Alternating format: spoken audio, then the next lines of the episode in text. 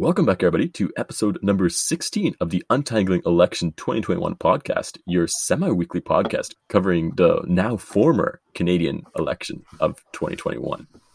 So, last night was election night, and we've had about a day to digest results, which were all in all very similar to 2019.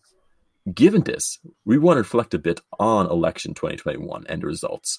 What happened? What did we think of it? Who really won? And who really lost?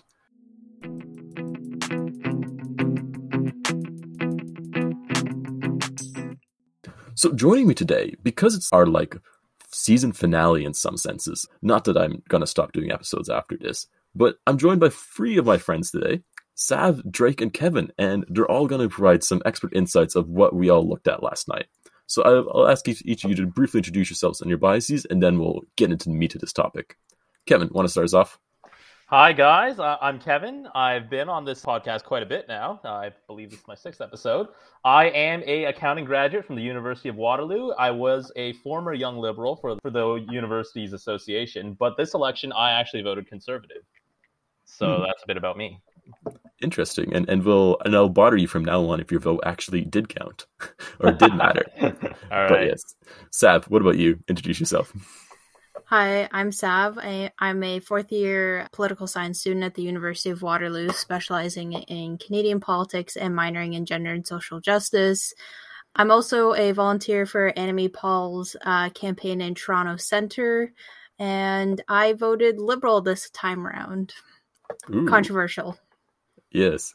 Well, I mean, having volunteered for Annamie Paul, I was a. Uh I will get into this later, but she thanked you pretty profusely, eh, or not you personally, but the volunteers. I felt only... it personally. I did. I definitely did. Aww. The only reason I really focused on that is because I was so expecting a resignation speech there. But anyways, moving on. Drake, introduce yourself. Who are you? Certainly. I'm Drake, and I'm a 23 year old software developer, a graduate of the University of Waterloo. Uh, I tend to skew left of center. Simon parades me as his uh, former Green Party member friend, uh, and I voted Liberal as well in this election. So, a good blend of spectrums, and myself, of course, I'm Simon. I'm a 24 year old graduate of the University of Waterloo, and I also have a Master's of International Relations from the Netherlands. I love Canadian politics. However, I'm a bit overly invested for somebody who can't vote in this election simply because I don't have my citizenship yet. So hopefully I'll have that by the time the next election rolls around and I can make a better difference. But you know, it's it's been interesting to follow it, it nonetheless. So this election was interesting this election night. I want to start us off today, and then we'll get into more of the meat of the exact results. But I just want to ask you guys how you experienced election night. What were your impressions? What were the highlights, the lowlights? Um, going to this election, I was not really too excited about it. Uh, I was I was very disappointed by the campaign. I thought the campaign itself was extremely negative, and there was a huge lack of ideas from all the parties, in my opinion, for a huge majority of the campaign. However, once election night started, I started getting a bit excited. You know, like the the the good old graphics came back up on the CBC, like the the ribbons with like the the vote tallies and the totals came up, and early results were quite uh, were somewhat unexpected. Uh, as the night wore on, it kind of got more and more into expected territory, and so the enthusiasm kind of waned. But uh, this election night did remind me of why I enjoy following politics so much. Mm, yeah, you enjoy the hecticness, you know, the, the frenzy, you know. yes, yes, yes. Drake, did you have any thoughts as well? What did you love about election 2021? Yeah, um, well, we knew going into it that it was going to be a very tight election. And indeed, at the start, when the maritime polls closed, uh, it looked like it was going to be a lot tighter than it ended up being once the rest of the country started reporting its results. In terms of what I enjoyed, I mean, I, I thought most of the leaders had very good uh, speeches in the wee hours of the morning. And then, of course, it's just always fun to just kind of watch the results come in and find a few seats to just watch and go like, oh, are they going to do it? Are they going to do it? and then, you know, eventually you find out. Or some seats still haven't been called because it's just too tight. So the excitement lives on. Oh, yeah, no, that's a, that's a good point, Drake. I, I know myself personally, having been a lot more invested doing this podcast, I really knew what ridings to look out for, and that really added to the viewing experience. Just you know, having an eye on things like that. Sav, being even more invested than myself, arguably volunteering for a campaign. What were your takeaways from election 2021? Yeah, really good question. So I had the privilege of actually hosting the uh, viewing party that the UW Political Science Students Association hosted. We went till about 1.45 a.m. I don't think that's as long as you guys went, but yeah, and it was it was a great experience overall just watching the votes come in. Obviously, I'm very disappointed. I'm not even disappointed. I'm embarrassed by Annamie Paul's performance in Toronto Center. It was I, I I was baffled by the conservative candidate coming in third and Annamie Paul coming in fourth, just in front of the PPC. But overall, it was really interesting, uh, as uh, Drake was saying, that when the maritime provinces came in, that it seemed like the conservatives might have a have have performed better than what they did because all they really achieved is the exact same thing in 2019. But what I was surprised at was that the Bloc actually picked up a, a couple more seats. And so if I had to say maybe if there was a winner today, maybe in fact it was the Bloc. Honestly, I was leaning that way too when I was like preparing for this episode because I I was surprised when I saw they made gains because everybody back in 2019 said they overperformed. But before we get into the minutia, I want to read out the results that we have right now, and then we can spend another half hour, two hours talking about it. I'm hoping not two hours. That last episode was hell to to edit, but regardless, Drake is laughing guiltily if you would have heard. but yeah, I'm going to quickly run through the results as well as tell you guys how much they gained from 2019, which might be important if you haven't checked this out before. So the Liberals won 32% of the popular vote and have a projected finish of 158 seats, which is a plus one gain of 2019. The Conservatives got 34% of the popular vote, are projected to finish with 119 seats, which is a negative two loss from 2019. The Bloc Québécois got 7.8% of the popular vote. They are projected to finish with 34 seats, which is a plus two gain from 2019. The NDP got 17% of the popular vote they are projected to finish with 25 seats, which is a plus one gain from 2019. The Green Party got 23% of the vote, oh, 2.3% of the vote. Sorry about that. Definitely not uh, 22. yes, I, I was almost baffled by my own notes, but it's my terrible handwriting. Uh, but regardless, they finished with two seats, which is a loss of one from 2019. And the PPC finished with zero seats, uh, which is a zero gain, I guess, and 5% of the popular vote. So, given these results, what really stood out to us? Um, what really stood out to me was, I mean, the lack of movement. To be honest, like usually in elections, you usually see parties gain or lose more than ten seats, but this election, no party gained more, gained or lost significant ground at all, which I believe is very, very rare in Canadian politics. I don't think it's really ever happened before. So for me, that was by far the most noteworthy thing, and that really brings into question why Trudeau even called this election in the first place. If public perception hasn't shifted significantly, and uh, in the end, we spent six hundred million dollars on coming back to the same place we were before. I guess just to quickly poll all of us, given that we now know the results, would we have called election if we were the Liberals? Absolutely not. No, no. it's made Trudeau's position much harder. Yeah, no, I don't. I don't think that I should. I would have. Hmm. So, do you think that the Liberals' gain of one seat is something significant? I mean, I think two of us here voted Liberal, so you have some explaining to do.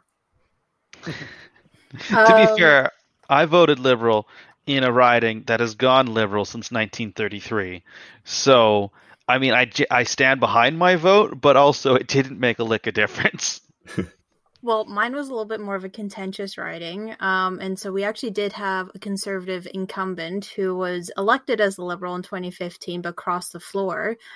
So I voted liberal, and the liberal candidate won in my riding by I think only a th- there's one more poll polling station that needs to come in, but right now she has a lead just over a thousand votes, so it's looking pretty likely. But um, I mean, it was a and it's in the 905 region as well. I think that that's a big indicator too that the conservatives didn't really reach the 905 region as much as they wanted. Even though in uh, kevin's riding the the conservative won against the incumbent liberal which is also in the 905 region yes i think it's definitely interesting that despite the fact that every party is basically coming back to where they were in 2019 plus or minus two seats there have been some shifts. The Conservatives picked up two seats in the Maritimes, but that was offset by the Liberals really performing strong in Ontario. And I mean, the Liberals are coming back with one, possibly even two seats in Alberta. I mean, those people probably feel as if they're about to become cabinet ministers so that Trudeau can have some uh, prairie representation in his cabinet once more. Hmm. So yeah, it's it's been a weird campaign from the Liberals. Then I guess technically they pulled off a victory some sense. I'm gonna I'm gonna pause on that saying whether they won or not because I want to leave that till the end. But I also want to shift a bit to the Conservatives because, in my opinion, losing two seats from when they were polling above the Liberals for a consistent amount of this campaign seems pretty embarrassing. Any reactions to how they performed last night? Well, I w- I wouldn't know if I wouldn't know to say embarrassing because yes, the conservatives were leading for uh, by by a pretty large amount, I think, during the first and second weeks of the campaign. But before the writs were dropped, the liberals were the ones in, with a huge lead, and it looked like the liberals would just saunter their way to the easy majority. So if you maybe kind of ignore the uh, the huge movement during the campaign, you could argue that the conservatives uh, had a successful campaign in c- containing the liberals and keeping them to a minority. Although I don't really think they, they would think like that, but to a neutral observer, that that could be an interpretation of how how how the results went. I think to kind of piggyback off of Kevin's point, I think that's definitely how Erin O'Toole was trying to spin it during his uh, speech. But what I found interesting is that yes, conservatives again won the popular vote, which doesn't really mean much in our first past the post system. But I I think it's really interesting because you see that Erin O'Toole really didn't make a difference and potentially lost two more seats than Andrew Scheer did and didn't gain any ground but the tone is so different from the from their final speeches. So it's clear that Erin O'Toole wants to hold on to his position as leader and give it another go but we'll see where that goes. For sure. I'm went back and I watched part of Andrew Scheer's speech on election night 2019, just because I, I wanted to make sure I wasn't misremembering it. And he did come off a lot more combative, digging his heels in. I'm going to, like, you can't get rid of me. I'm going to stick it out. Erin O'Toole seems to be projecting at least a little bit more confidence that he thinks the party will keep him on for another election. And I mean, personally, I think that would be the best for the party. I know Kevin has his uh, views on whether the party is going to slingshot to the right after this. Well, I I agree with Drake. Actually, I hope that Erin O'Toole stays on. I think in, in the long term future of the Conservative Party, it's best that he stays on. I think it's very obvious that the Conservative Party needs to appeal to well, I guess more people in the center because the only way the Conservatives can win, judging from this election, is uh, by picking up more seats around the GTA suburbs. That's the that's pretty much the only way they can really make up the gap of. Uh, of the uh, 50 or so seats they need to mm-hmm. to get a majority because they've kind of tapped out their support elsewhere. They're not going to win. Well, they might win like a couple more seats in the prairies, but that's not really going to be a huge gain. And in Quebec, Quebec doesn't really seem like a very fertile ground for for the conservatives.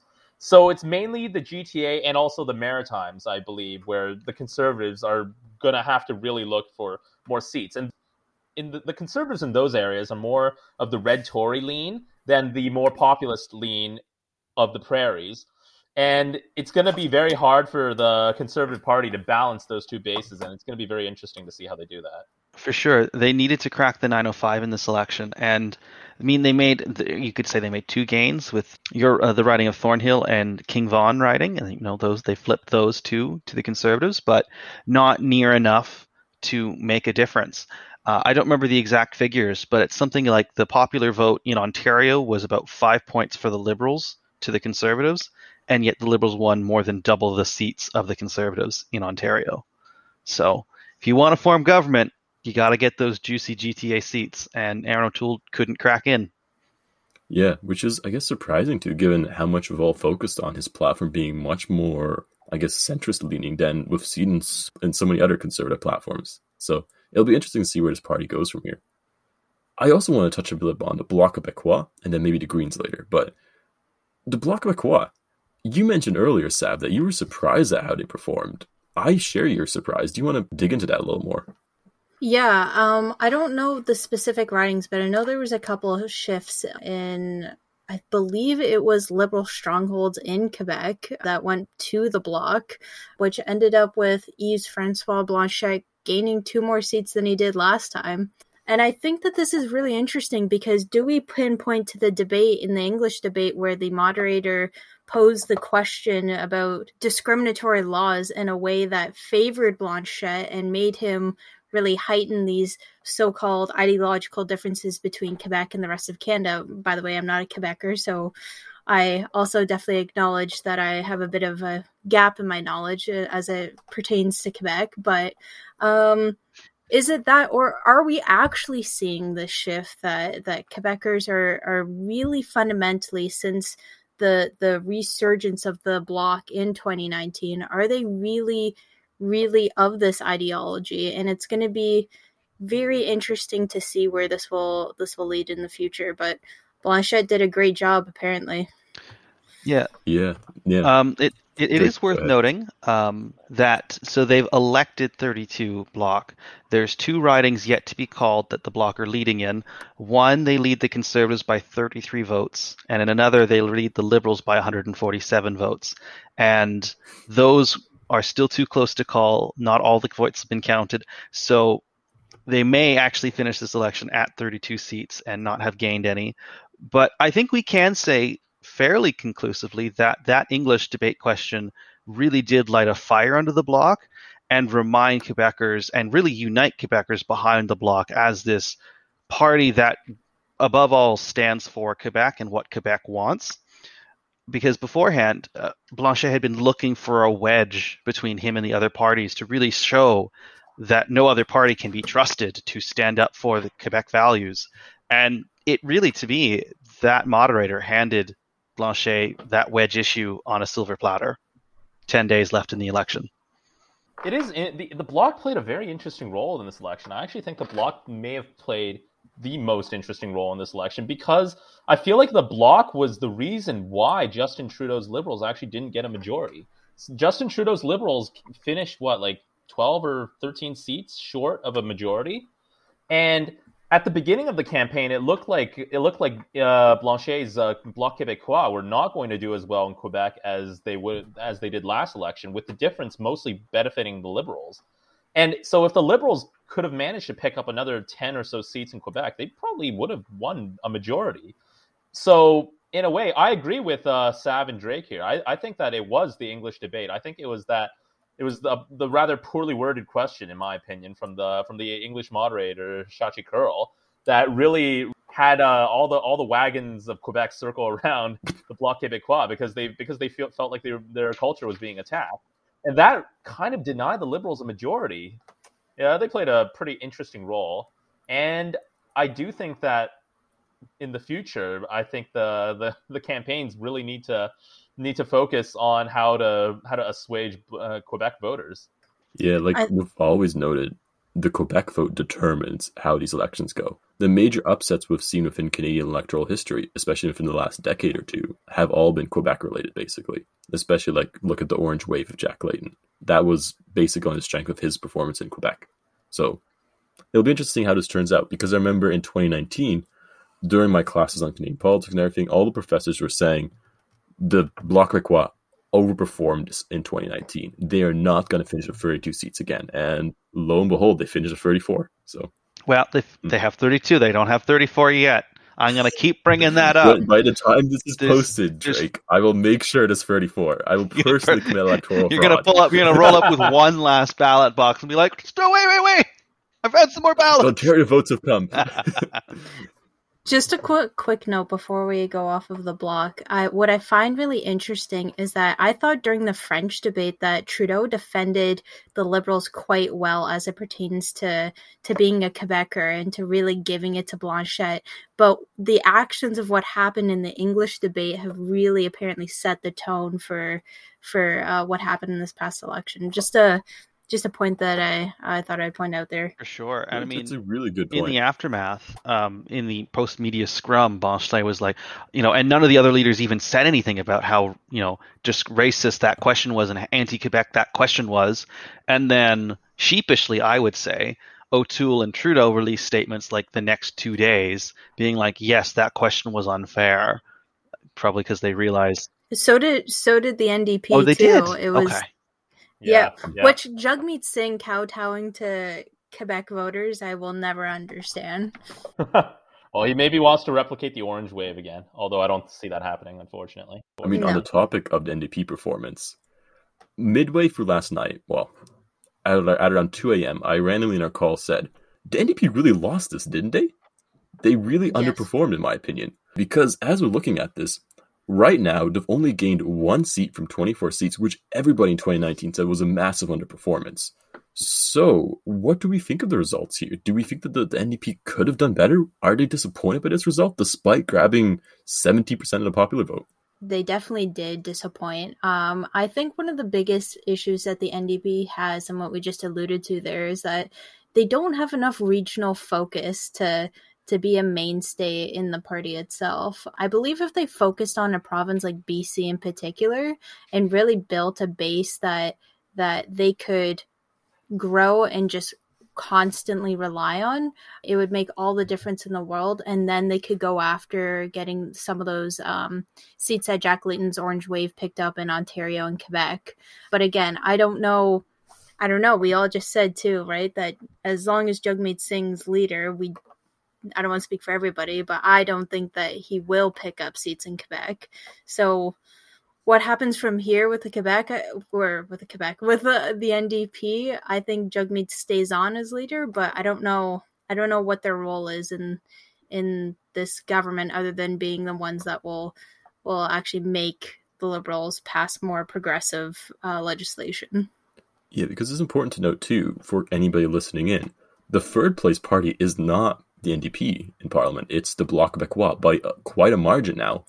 So yeah, popular vote wise, the NDP for sure are, but actual seat wise, they're not. I predicted at the at the very start yes, of this election yes, yes. that the NDP would actually do worse than they did last election. I was wrong, but not by much. The NDP barely did any better. I don't, I don't think you could say a net gain of one seat is that significant of an improvement. And did they did they did they gain or lose in the popular vote? I think they kind of stayed around the same, right? Or the NDP had 17.7% of the popular vote. Yeah, and so, and 15.9% last last time. Okay, so they so they did make a, a, small gain in the popular vote, but you can't. But every I think I feel hey, like Kevin, was... that's a Green Party level of gain there. yeah, they literally gained one 2021 year election Green Party's worth of support.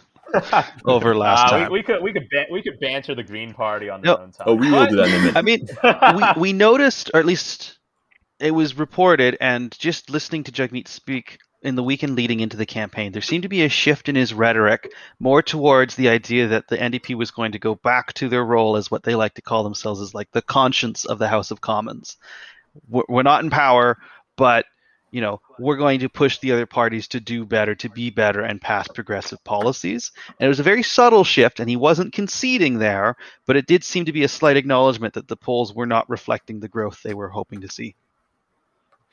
I think I think part of it may be that strategic voting did come into play in the end. I feel like this is always like the perennial thorn in the side of the NDP. Like uh, during the campaign, the NDP actually like goes up a bit in the polls, and everyone gets excited. But then comes election time, and the only poll that matters, uh, the NDP kind of underperforms, and that's because people, especially left of center voters, in a close election such as this one, get cold feet at the at the ballot box, and they decide to they decide to throw their lot in with the liberals because the liberals could actually potentially win and to keep the conservatives out. And I believe this is what happened this election.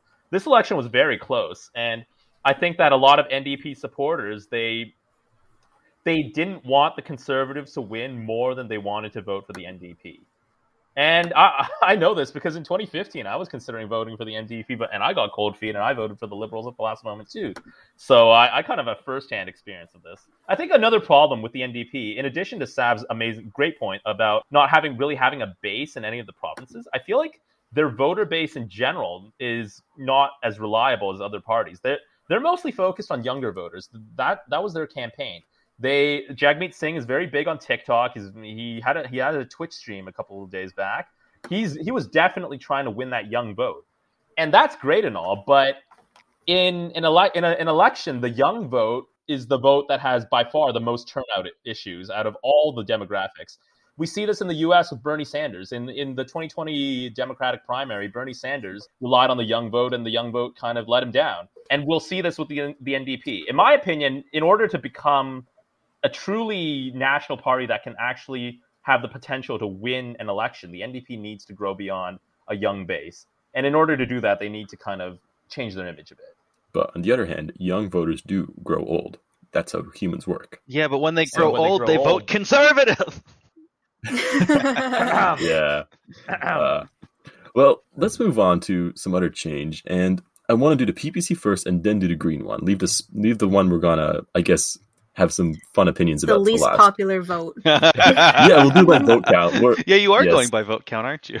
yeah, but anyways, PPC. What do we think? Because I know Kevin, you've been pretty wrong about your bold prediction to win more than one seat. So, Thank God for if that. anything else, you're not.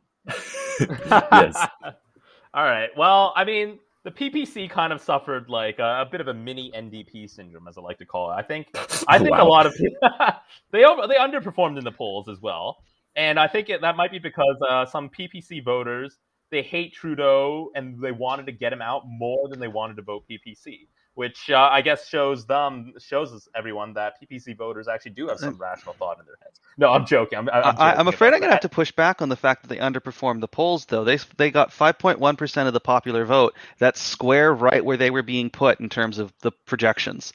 Depends which projection. if you're looking at at, 'cause individual Yeah, polls, if you which look at the projection. bands of support that the aggregates were giving, it was like four Yes. to eight percent. Five fits in that band quite comfortably. I would uh kind of going off of Drake's point there. I actually think that the PPC did exactly what they wanted to do, and I think it was evident in the fact that Bernier knew that he wasn't even going to win his seat. He was in Saskatoon for his his speech party, uh, or speech party, his speech after the election with his party, and I think it's what we're seeing is really evident is that Bernier is trying to grow the party. He's trying to have support, particularly out west, and and building from there, which is interesting because I don't know why he didn't decide to run out there if he, that was his whole plan. But I do think it was telling that he was there for the election results. And I do think that it is quite alarming to me, but surprising of how well they actually did do.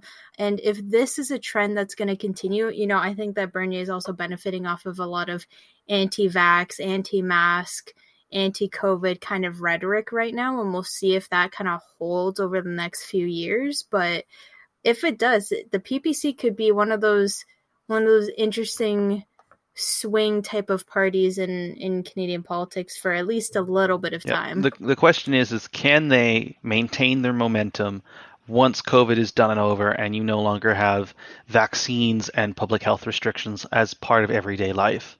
Um, and I think you know Erin O'Toole is hoping and praying that they can't because there are seats that we can conclusively say I would say would have been run won by a conservative had the People's Party not been there obviously we can't just say, oh, well, all the People's Party voters would have voted conservative.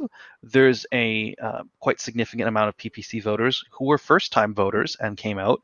But there are a couple ridings, uh, particularly one that a Liberal picked up in Alberta, where the Liberal beat the Conservative by a threshold of 400 votes, and the PPC candidate took several thousand.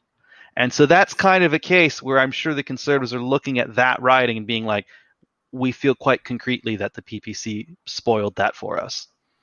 Bernier is having his late revenge. Yeah, he is. I think the the biggest uh, election takeaway for the PPC is that they're kind of legitimized as a political, a serious political party in Canada. My prediction now. comes true. Yeah, that's true. Your prediction did come true.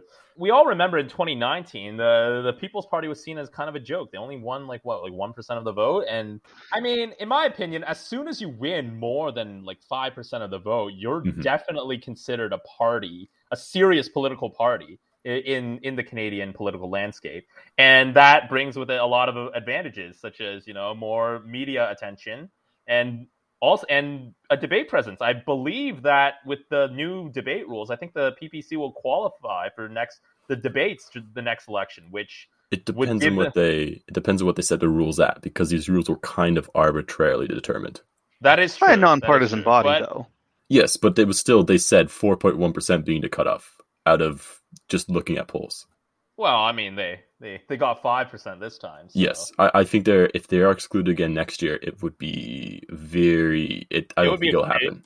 it would be a very bad look on Yes. on Canadian democracy, in, in my opinion. I think they should be at the debates. I honestly think they should have been at the debates this time. Although, to be fair, they didn't really qualify for the for the criteria that everyone set out. So I can't mm. really complain too much about that.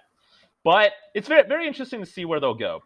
I think their their relevance in the future might depend more on the conservatives. If the conservatives take a more turn back into a more populist route, then maybe they'll struggle a bit to find their own niche. But if the conservatives stick with O'Toole and, and stick towards the center, they might find more success with disaffected far right conservative voters, in my opinion. Hmm.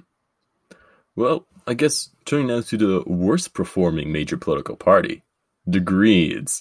I know, um, considering Drake is a former Green Party member, a paying one, might I add. Former paying And one, Sav- let's be clear. and uh, and Sav herself volunteered for Annamie Paul's campaign. I'm expecting to beat her some nice, uh, some nice flaming opinions here. You know, I'll kick it off with a question. I, I meant, said it last night because I was sitting in a, in a call with, with Simon and Kevin, but it was late, so maybe they don't remember. Um, the Greens, as it stands right now, have 373,000 votes. And would anybody on this call like to guess how many elections you have to go back for them to have performed worse than they performed in this election? 30 years. Well, they, they haven't been around quite that long. It's uh, it's the 2000. Oh, I, sh- I should have waited. But it's it's the Ah. 2000 election when they took 100,000 votes, and every election after that they've had at least half a million. Um, of course, and, the, and then of course they peaked in 2019. So w- this election is just an absolute collapse of the Green vote. Three hundred and seventy-three That's it. thousand. Is that's what you? s- Wow, that's that's an that's a bigger collapse than I thought. In What's- 2019, they won 1.1 million votes, so they've they've lost like almost like around two thirds of their mm-hmm. votes. Really? Yep. And I think Wow. the only reason they gained or even got two seats is because of the Liberal collapse in Kitchener Center. Yeah, I was Yes. just going to talk Yes. about that. We had talked earlier about external forces influencing a particular seat. Uh, it was actually Ashley Burke of the CBC who broke the story about Raj Saini's uh, sexual misconduct allegations that eventually caused him to withdraw from the race around Labor Day, and that really created an opening. Um, you know, Mike Morrice, who I've met, and full disclosure, when I was a Green Party member, I did vote in his nomination run uh, competition to be the candidate in 2019 he f- took them to second place from 6 to 26% of the vote in 2019 but had raj saini still been in the race i don't think we'd be looking at it. The greens would have been cut back down to elizabeth may.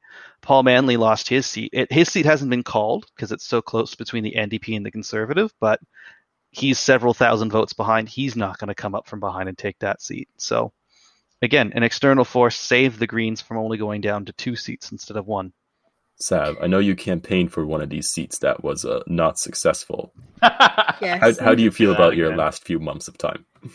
Good question. Um, just to kind of agree with what Drake was saying there, I think that, you know, it's unfortunate to see what has happened. I'm so glad that Mike Morrice got a seat. I do think that the argument, though, that people have that it's like, oh, it's more the candidate more than the party itself. I think it is a mixture of both, but I think for for all Green Party members, you really bank on the candidate we really banked on Elizabeth May, and that's how she eventually got into power. It was not an easy road for Elizabeth May to get into power.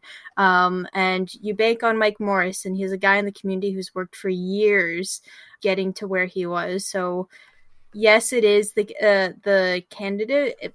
I do think the party also plays into it, but there's just a lot of hard work that has been done by these two respective now members of parliament that I don't want to take away from.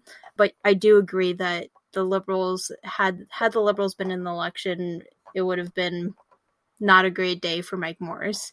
In terms of Annamie Paul's campaign, which I find very interesting. So currently, I think there are a couple more polls left in Toronto Centre, but they've already called it for Marci Ien, who has a ridiculous lead on the NDP, who came in second. Annamie Paul came in fourth in her riding Mm. with 3,600 votes approximately. 9%. Nine She- percent.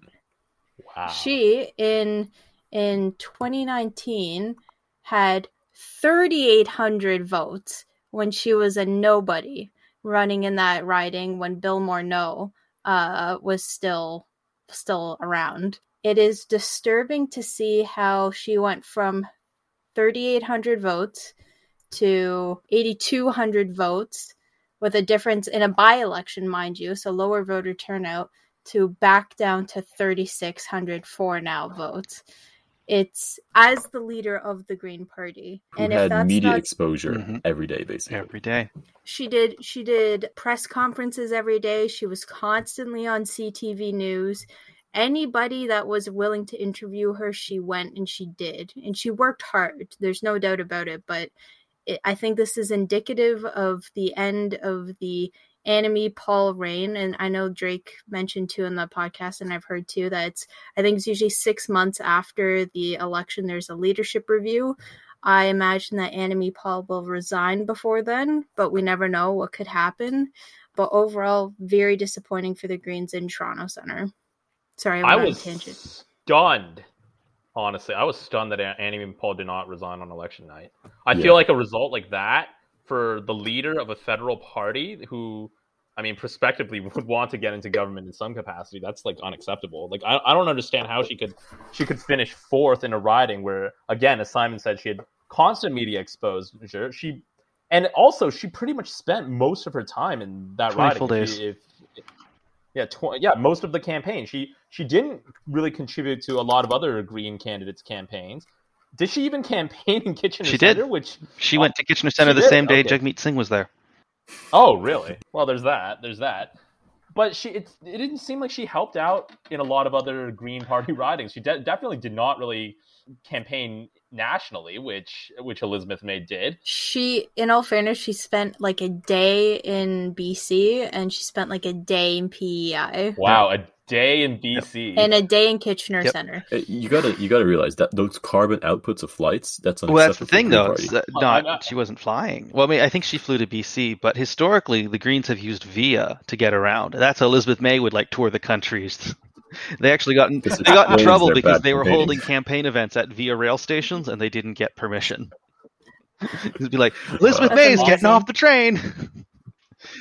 honestly, the Greens, I I do think need a new leader, but it'll be very interesting to see how that new leader would take the Greens because it, it if I'm correct, that uh, Annamie Paul was pretty much a compromise candidate, right? She was the more moderate candidate compared Yep. to um, Dimitri Lascaris, was like the, the the kind of like an eco-socialist faction in the Green Party, and. It'd be interesting if the Green Party goes into a more left wing route now or stays towards the center.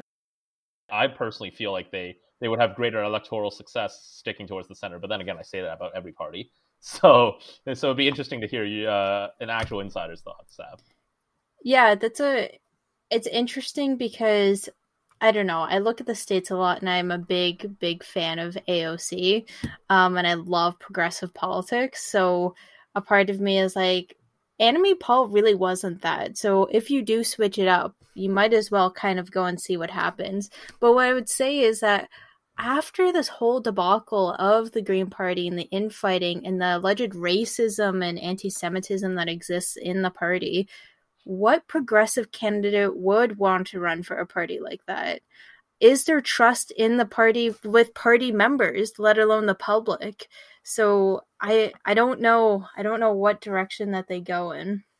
I think part of what really hindered the Greens and they're they're going to have to rebuild from is that they took a massive hit to their credibility going into this election with the internal strife. Uh, and then you have Annamie Paul during the election, where she admits that she's not going to visit every riding, even if it's competitive, because she's concerned that she may not be wanted or she could hurt the local candidate's chance. She also talked about how she thought of quitting and the fact that they were in an election and she thought, you know, it would be wrong of me to leave the party leaderless during a campaign. That's not exactly inspiring if the leader's like, I'm really here because of this election and I've already been thinking about quitting and I'm still on the fence. And then, you know, the Greens were the last one to lease, release their platform. They released a partial costing of their platform the day before the election on Sunday. And for the first time in, I think, four elections, they did not have a candidate in every riding. They only ran 255 candidates. Uh, and that's something Elizabeth May actually spoke about and said she was quite disappointed and wanted an investigation as to what happened there. Because there were some candidates who wanted to run for the Greens, but they were not, like, paperwork wasn't done, something happened, and they were not given the green light to run as a Green. They, they weren't given the green light, pardon my pun. Um, so I noticed. I didn't until I did. So the Greens, whoever comes in after Annamie Paul, because I do think not winning her seat and losing that badly, the Greens are a forgiving party, but that that performance in Toronto Centre is too poor to give Annamie Paul another chance at another election, given all the other drama going on. So it's really time for the Greens to sit down, do some soul searching, and figure out how they're going to rebuild their credibility and reemerge as a competitive national party in the regions where they are competitive. I think that's a good way to leave it on. But talking about soul searching, I think us as the Canadian populace should do some soul searching as well because we have the early turnout numbers in front of us. And apparently, this election had a turnout of 58.9%, which is horrifically low for any modern democracy. To give you some context, in 2019, turnout was 67%, almost 10 points higher. In 2015, it was 68%. And in 2011, it was 61%. So I want I don't want to spend too much too long talking about these turnout numbers, but what are you guys' thoughts on this? I mean, it's an election that nobody wanted in the middle of the fourth wave. Uh, you know, the election call happened, and we were talking about how we might be entering a fourth wave, and we're definitely in it. And so it does not surprise me, given all of that, that people stayed home. I do think that the the turnout. I don't know. I feel like I feel like usually in low turnout uh, elections, the right of center party usually benefits. Although maybe maybe in Canada, historically, you're correct in Canada as well, sir. All right then. Um, I think the low turnout is more indicative of the fact that this campaign was just so negative, and it wasn't really based on any sort of issues. The leaders were just seem more content to make personal attacks to each other rather than offer any sort of inspiring po- policy, and that just reflects in the turnout numbers. And that, in addition to all the uh, the sort of issues with the polling places, uh, some some places I've I've heard took hours to vote. Even for me, I, I took 40 minutes to vote, and I made made sure to show up in early in the morning. And I live in a riding where usually it takes for me like maybe like 10 minutes to vote. I've never really had to wait in a line before. So definitely, I, th- I think the Elections Canada played a role in that. COVID played a role in that since people are probably more hesitant to vote during the fourth wave. But I do think by far the biggest culprit is the fact that the campaign itself and the parties themselves were so uninspiring to vote for. So people just wanted to sit out. Mm-hmm. Any quick thoughts as well, Seb? Uh, no, I agree with what Kevin was saying, and especially about the accessibility on the part of Elections Canada. Um, we saw that uh, campuses were prohibited from hosting what they would usually do as special ballot polling stations. Uh, you could vote on campus if you lived on residence. That was my understanding, but only for the region in which your university is situated in or your residence is situated in. I think what was also pretty interesting too is that we did see an influx. We saw 900, I think approximately 900,000 mail in ballots, and that I think advanced polling was up by 18%, I believe. So, very interesting to see that even though advanced polling was up, because of the decrease, the massive decreases we saw for polling stations on election day, uh, we still see these major lineups that did happen and that could have potentially de- uh, deterred voters. Yeah. Switching gears now. I know we've been talking for a little while and we're getting tired. I have a quick uh, trivia like segment for you guys. So, Ooh. I don't know if you guys saw the story. I'm hoping not because it's pretty obscure. But do you guys remember in elementary, middle, high school how they would have these mock elections where you got to also kind of submit your vote and then it tell you who the schools won? Student votes, yes. Okay. Yep. Apparently, there are national numbers for this. Uh, I've seen I the numbers, so I'm sorry. I I, I Okay. spoil your fun. Yeah, I'll yeah. sit, sit quiet. Okay, but I want you guys to guess the final numbers for each of the parties. Sav and Kevin, I guess, now that Drake has been too informed and written himself out. Point of, of the picture. point of clarification. So, Sure. it, the did the students vote? Like these are like underage students, right? Did the students vote for who they wanted to win or who they thought was Who gonna they wanted to win. It's like, and then those votes would Okay. have been pooled as a riding, and it's like, here's who the students elected in that riding. So Okay. Simon will have seat so do counts. We- So you want to see like specific seat I, I just want for each party, how, what percentage would you guess they would have won by? Oh, Well, they're kids, right? Kids are usually more left wing. I would say the NDP and the Liberals are probably in a dead heat at the very top with with like what like Hmm. 35 40 percent of the vote each. That's my that's my hazardous guess. And the conservatives, you know, they're probably the, the party of like the more edgy uh, teenage gamers. Maybe I'll give them ten percent of the vote, and then the remainder will split the the remaining ten percent. What about the Green Party? Uh, probably like four or five percent. So I guess they overperformed among the youth compared to their actual results. Sav, what about you? Um, I will tell don't you, if- Kevin was a bit off the mark. really? Wow. I was going to be controversial anyways, and kind of I agree with Kevin that I think it was the I don't I'm not going to give percentages because I don't do math like that. Um, but um, I will say I think that the NDP probably would have ranked at number one. I think the Conservatives might have ranked at number two. Maybe the Liberals ranked number three, and then the PPC because why not? Um, and then I think that it was only a handful of people who had been like, yeah, I like the Green Party because we're all like my dad likes the Green Party and like my family's very green. Do you know what I mean? So um that's how I would kind of rank them. Okay. Drake, you're laughing because I think you've seen numbers. So I have. You're not I'll- wrong I- for I the will Greens. I will preface by saying See? that the PPC wasn't in the numbers I got, so I'm I'm suspecting maybe they performed very low, or they just weren't given us an option, which seems not democratic. But regardless, the leading party was the NDP with 27% of the vote. What? Yeah. Okay. The second place was the Conservative Party with 25% of the vote. Wow. that doesn't surprise me. third place, the Liberals with 24%. And then uh, the Green Party had 10%, and the Bloc Québécois had 2%. So I love those people. Um, and then I think the rest was probably undecided or something. Th those are numbers I saw, Drake. Um, what, what, were your, what were your reactions when you saw those?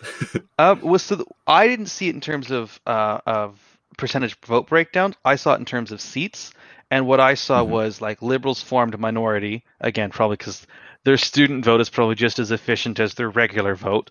It was like liberals 100 something, NDP just shy of 100, conservatives I think were 70 or 80, Greens had won three seats according to the student vote, and I don't remember where the block finished. So that that's hmm. where I was. You threw you threw me off with vote percentages because I didn't see that. that's that's One- the stat I saw. So maybe I'm wrong, but Twenty-five percent for the conservatives. Wow. Maybe maybe young people aren't as left wing as I thought. I think the what my thinking might be around the conservative vote. I think when households, particularly conservative households, vote conservative, it's well known that they vote conservative, and so I think those sentiments are sort of echoed through their children in when they're in high school and, and middle school. And then whether or not that actually translates into actual votes going forward is interesting to see, but I think that that's kind of my thinking behind why the conservatives ranked high. Well, I want to wrap this up. So I'm going to give you each one minute to answer this. Who won? Who lost? You decide. Yes. All right, starting now. I personally think that the NDP and the Bloc both won. The NDP didn't win from their performance, obviously, but I believe that this balance of power actually actually favors the NDP.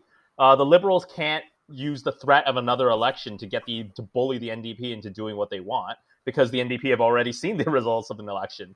And now the NDP, I believe, has more leverage because of that over the Liberals to pass more of their progressive agenda. And obviously, the Bloc as well it shored up their support in Quebec. So, electorally speaking, they're the biggest winner. Hmm. and losers, Kevin. Losers, I would probably say the Liberals because they kind of ended up back where they started and their reputation kind of got tarnished, in my opinion, from this election. Okay, interesting. You called the winner the loser, but I, I, I expect that to be a sentiment further around this table. Sav, what about you? Very controversial. I will not do that. I actually think that the winners of uh, this election were the Liberals by the sheer fact that they did win. Um, and not only that, that they held their own in Ontario, which I found to be quite impressive.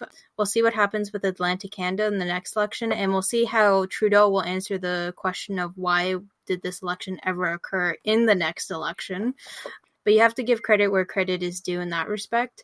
And then the bloc maintaining their ground and maintaining that they are still a very serious part of Canadian politics and should not should not go un- underestimated. That's for sure. In terms of the losers, I think you have to say the conservatives because we saw in the polling prior to this election that we thought there was a serious potential for conservative government to form government in in a minority nonetheless, but still to form government, and they didn't.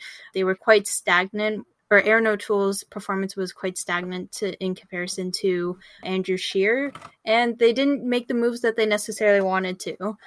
So we'll see what happens to them. And then I obviously have to say, the Greens are in the middle. They won, but they lost. They won by staying a party, I guess.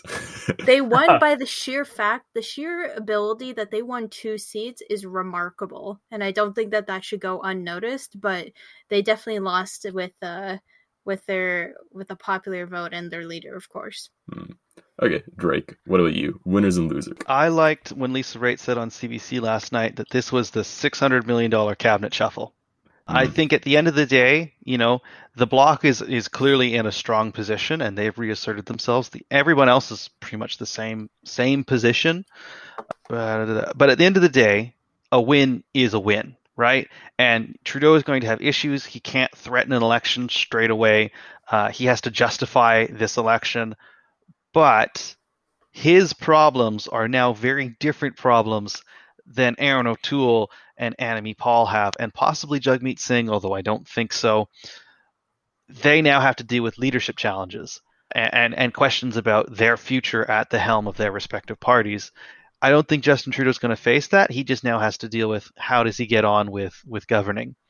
Uh, in terms of losers, it's the Green Party. Mm-hmm. You know, Mike Morrice's win softens that blow, but you have to remember the circumstances and that you know in some ways you recognize that if Raj Saini hadn't dropped out of the race, I don't think you know it w- would have just been a complete knockout of the Greens, save Elizabeth May as the lone MP once again.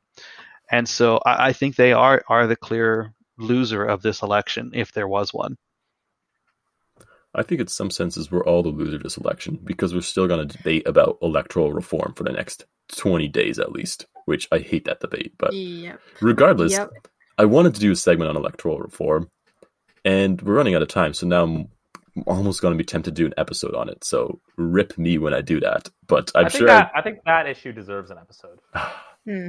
And I, I, know Drake really wants to be on it. So yeah, okay, I'll I'll probably do one in the near future. But I'll it'll be I'll drag myself into it. But yes. Anyways, that almost wraps it up. I have a personal question prepared too and I'm going to ask you guys, what's your favorite memory of election 2021? Seeing that CBC report, all those CBC reporters at all the uh, party uh, parties and gatherings, and having the CBC reporter at the PPC party being the only one that wear, wore masks, yeah. socially distanced. That was hilarious. uh, um, I'm gonna say two. I'll make them really quick. Uh, my first one was during the campaign trail, where uh, I believe that um, Jagmeet Singh was out west, and he had two Indigenous chiefs with him, um, and they endorsed the Liberal candidate in that riding oh, yeah, right in front of that. Jagmeet Singh. That was a that was pretty memorable. But I think the second is actually seeing Mike Morrice win, win in uh, Kitchener Center was was probably like a very very it was a very good moment to what was a uh, disappointing result for the Green Party. Mm. Drake, I see you're crossing your favorite moment off your list. So, so sorry. I, I literally wrote down as I was thinking them. I was going to give quite literally the exact same two as Sav. So you've you've stolen my thunder. I will then come up with a third one and say my third favorite moment would have been Annamie Paul in the English debate inviting the bloc leader to educate himself on systemic mm. racism, uh, and then just not allowing him to speak and being like, "I'm sorry, sir, this is my time," and it's not an insult. I just it was really well done, and yeah. Mm. So add that as my third behind the two things Sav said. the moment I'm going to quote the most is, is Annamie Paul telling her voters to just Google her platform. I'm going to quote so much, but I also really, I guess it's more personal, I guess, but uh, I remember we were watching the French language debate, and I commented halfway through. I was watching with Drake and Yusuf, and I commented halfway through. It'd be so much better if Annamie Paul had released her platform before the debate. And Drake was like, "Oh, she released it two and a half days ago." And I am sitting here like, "Wait, I am doing this podcast. I'm keeping pretty on track of news and platforms. How have I not heard about this?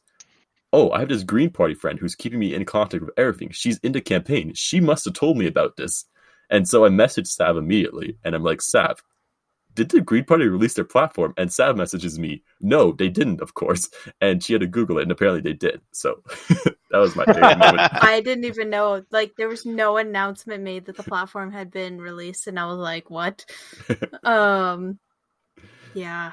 Yeah. Oh, wait, I'll add one more thing. I think personally, what was a disappointing moment was that Jenica Atwin is potentially winning her seat.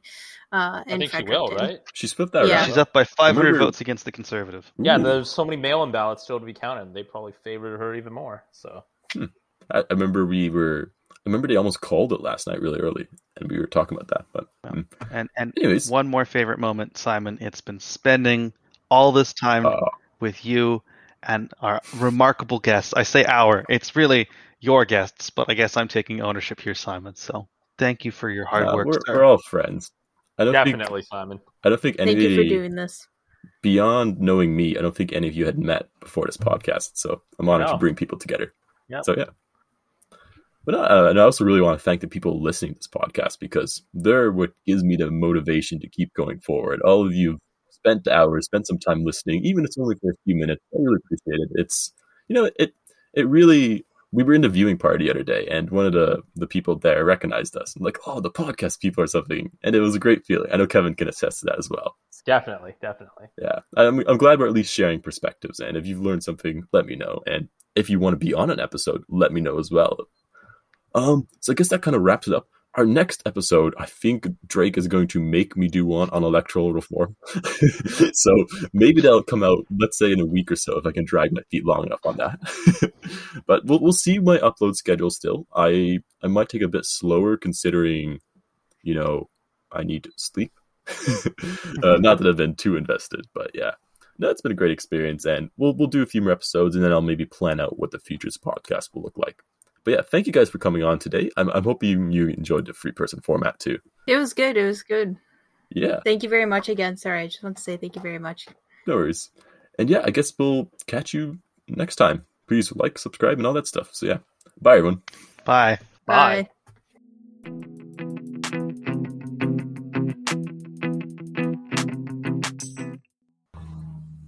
Sorry, a car passed. I need to close my window real quick. Sorry. I was wondering what this finger meant. I was like, one second, the car's passing. It's a Oh. sign language. I'll, I'll, I'll ask you in a second, Sab. Sorry. How mean? How unprofessional leaving his window open. this is gonna be a big edit out. Every time you see Simon now, you guys have to do this.